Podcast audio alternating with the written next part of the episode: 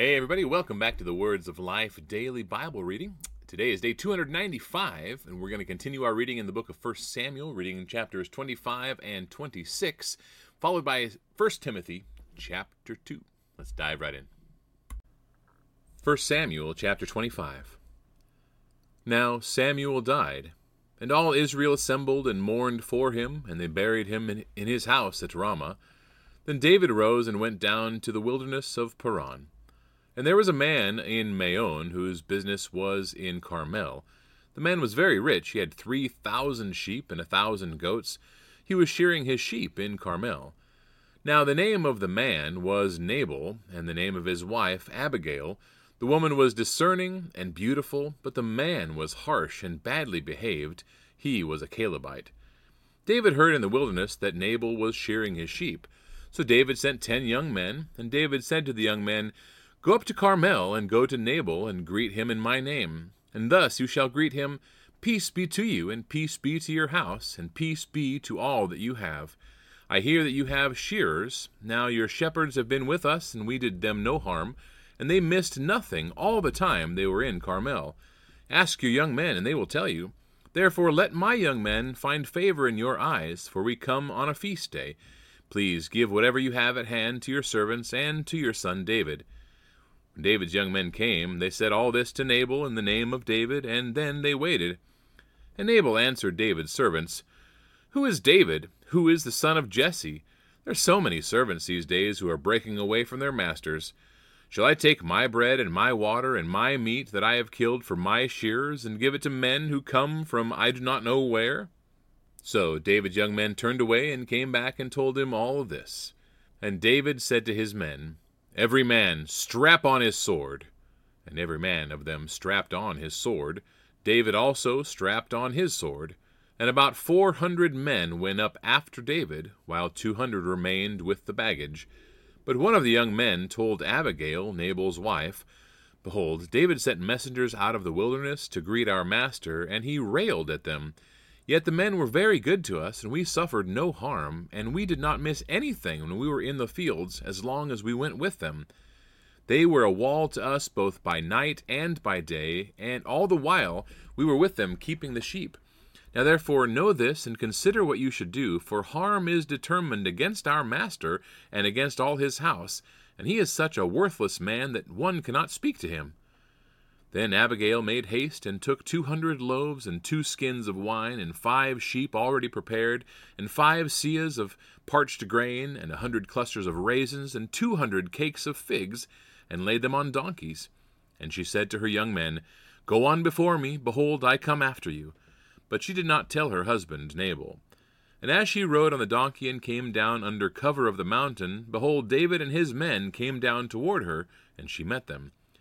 Now David had said, Surely in vain have I guarded all that this fellow has in the wilderness, so that nothing was missed of all that belonged to him, and he has returned me evil for good. God do so to the enemies of David, and more also, if by morning I leave so much as one male of all who belong to him. When Abigail saw David, she hurried and got down from the donkey, and fell before David on her face, and bowed to the ground. She fell at his feet, and said, on me alone, my lord, be the guilt. Please let your servant speak in your ears, and hear the words of your servant. Let not my lord regard this worthless fellow, Nabal, for as his name is, so is he. Nabal is his name, and folly is with him. But I, your servant, did not see the young men of my lord whom you sent. Now then, my lord, as the Lord lives, and as your soul lives, because the Lord has restrained you from blood guilt, and from saving with your own hand, now then, let your enemies and those who seek to do evil to my lord be as Nabal. And now let this present that your servant has brought to my lord be given to the young men who follow my lord.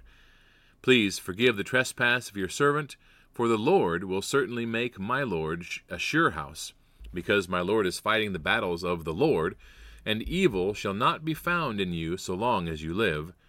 If men rise up to pursue you and to seek your life, the life of my Lord shall be bound in the bundle of the living, in the care of the Lord your God.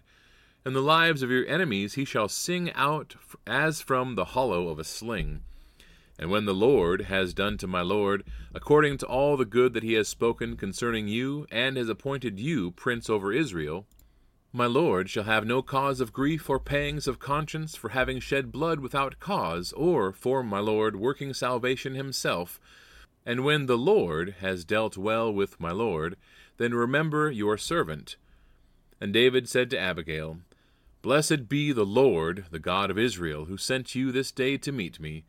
Blessed be your discretion, and blessed be you who have kept me this day from blood guilt, and from working salvation with my own hand. For as surely as the Lord, the God of Israel, lives, who has restrained me from hurting you, unless you had hurried and come to meet me, truly by morning there had not been left to Nabal so much as one male. Then David received from her hand what she had brought him, and he said to her, Go up in peace to your house. See, I have obeyed your voice, and I have granted your petition. And Abigail came to Nabal, and behold, he was holding a feast in his house, like the feast of a king. And Nabal's heart was merry within him, for he was very drunk. So she told him nothing at all until the morning light. In the morning, when the wine had gone out of Nabal, his wife told him these things, and his heart died within him, and he became as a stone. And about ten days later, the Lord struck Nabal, and he died. When David heard that Nabal was dead, he said, Blessed be the Lord who has avenged the insult I received at the hand of Nabal, and has kept back his servant from wrongdoing. The Lord has returned the evil of Nabal on his own head. Then David sent and spoke to Abigail to take her as his wife. When the servants of David came to Abigail at Carmel, they said to her, David has sent us to take you to him as his wife. And she rose and bowed with her face to the ground, and said, Behold, your handmaid is a servant to wash the feet of the servants of my lord. And Abigail hurried and rose and mounted a donkey, and her five young women attended her. She followed the messengers of David, and became his wife. David also took Ahinoam of Jezreel, and both of them became his wives. Saul had given Michal his daughter, David's wife, to Palti the son of Laish, who was of Gallim. 1 Samuel chapter 26. Then the Ziphites came to Saul at Gibeah, saying, Is not David hiding himself on the hill of Hachilah, which is on the east of Jeshimon? So Saul arose and went down to the wilderness of Ziph with three thousand chosen men of Israel to seek David in the wilderness of Ziph. And Saul encamped on the hill of Hachilah, which is beside the road on the east of Jeshimon. But David remained in the wilderness. When he saw that Saul came after him into the wilderness, David sent out spies and learned that Saul had indeed come. Then David rose and came to the place where Saul had encamped.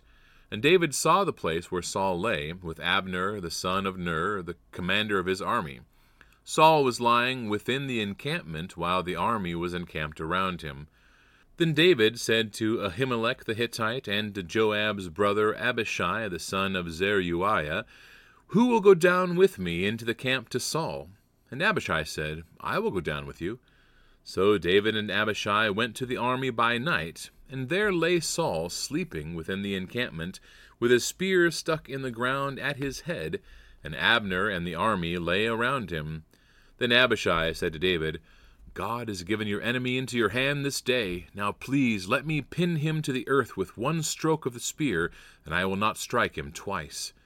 But David said to Abishai, do not destroy him, for who can put out his hand against the Lord's anointed and be guiltless? And David said, As the Lord lives, the Lord will strike him, or his day will come to die, or he will go down into battle and perish. The Lord forbid that I should put out my hand against the Lord's anointed, but take now the spear that is at his head, and the jar of water, and let us go.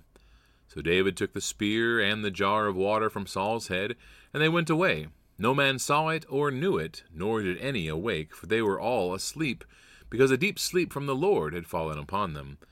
Then David went over to the other side and stood far off on the top of the hill with a great space between them. And David called to the army and to Abner the son of Ner, saying, Will you not answer, Abner? Then Abner answered, Who are you who calls to the king? And David said to Abner, Are you not a man? Who is like you in Israel? Why then have you not kept watch over your lord the king? For one of the people came in to destroy the king your lord. This thing that you have done is not good. As the Lord lives, you deserve to die, because you have not kept watch over your Lord, the Lord's anointed.